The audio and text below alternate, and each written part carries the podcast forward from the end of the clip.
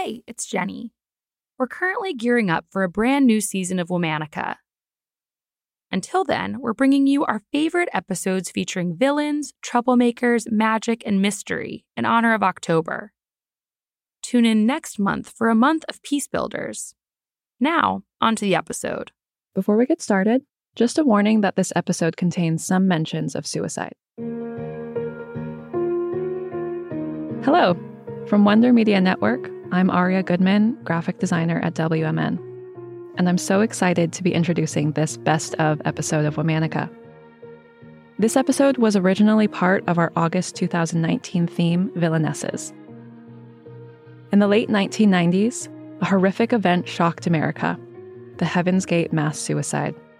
The details of this event, both odd and gruesome, earned it a permanent spot in pop culture. But Heaven's Gate wasn't always a suicidal cult. And today, we're talking about the woman responsible for its evolution.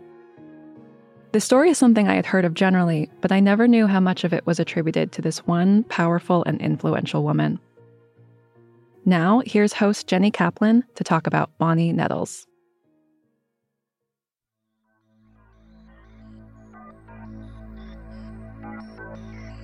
In the late 1990s, a horrific event left America shocked and confused the Heaven's Gate mass suicide.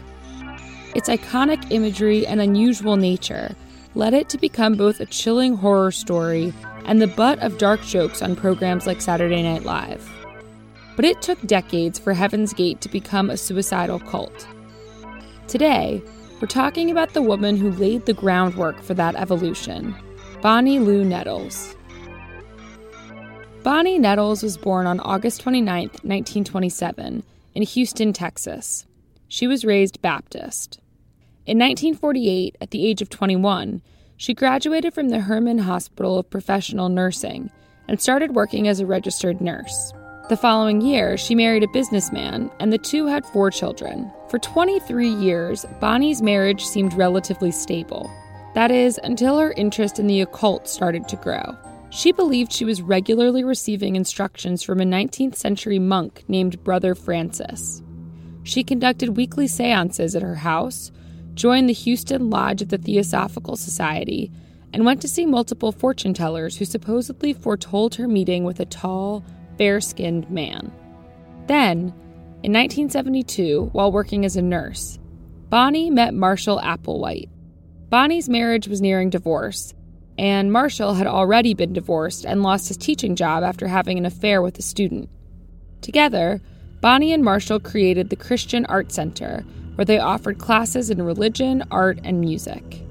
Bonnie introduced Marshall to her many theosophical and occult beliefs the Christian Art Center became what they called the Know Place, a metaphysical center for teaching Bonnie's religious ideas. In 1973, Bonnie and Marshall left Houston and traveled west, developing their beliefs along the way. They formed the basis of their cult from a mixture of Bible readings and contemporary science fiction. They believed that Marshall, who went by either Do or Bo, was a reincarnation of Jesus who had ascended to what they called the evolutionary level above human. Bonnie, who went by Ti or Peep, was supposedly the Heavenly Father in human form. They thought their claims would be publicly confirmed during what they called the demonstration, where they would be killed, restored to life, and physically transported into a spaceship. Calling themselves the Two, or the UFO Two, they visited church after church in an attempt to spread their message. Unsurprisingly, very few people initially believed them. However, they managed to gather some followers in Los Angeles and set out on a tour of the country. Bonnie and Marshall promised that anyone who followed them would find deliverance from Earth in a spaceship. In 1976, Bonnie announced that the tour was over. The door to heaven was closed. The cult became more insular as Bonnie and Marshall focused on teaching their new followers. One of the cult members received a large inheritance in 1977, allowing them to rent communal houses and further cut off members from their families. In the early 1980s, Bonnie was stricken with cancer. She had one eye removed in an attempt to stop the disease from spreading, but it didn't work and the cancer spread to her liver. In 1985, Bonnie passed away in Dallas, Texas. Bonnie's death shook Marshall's belief system. The doctrine initially stated that members would be physically transported into a spaceship with their bodies sometime before the Earth was, quote, recycled in 2027. But following Bonnie's death, Marshall changed his teachings to suggest that members would need to shed their human bodies in order to ascend to the next level. The group continued operating for another decade. Then, in 1997, Marshall and 38 followers taped farewell messages. I've been looking for this for so long.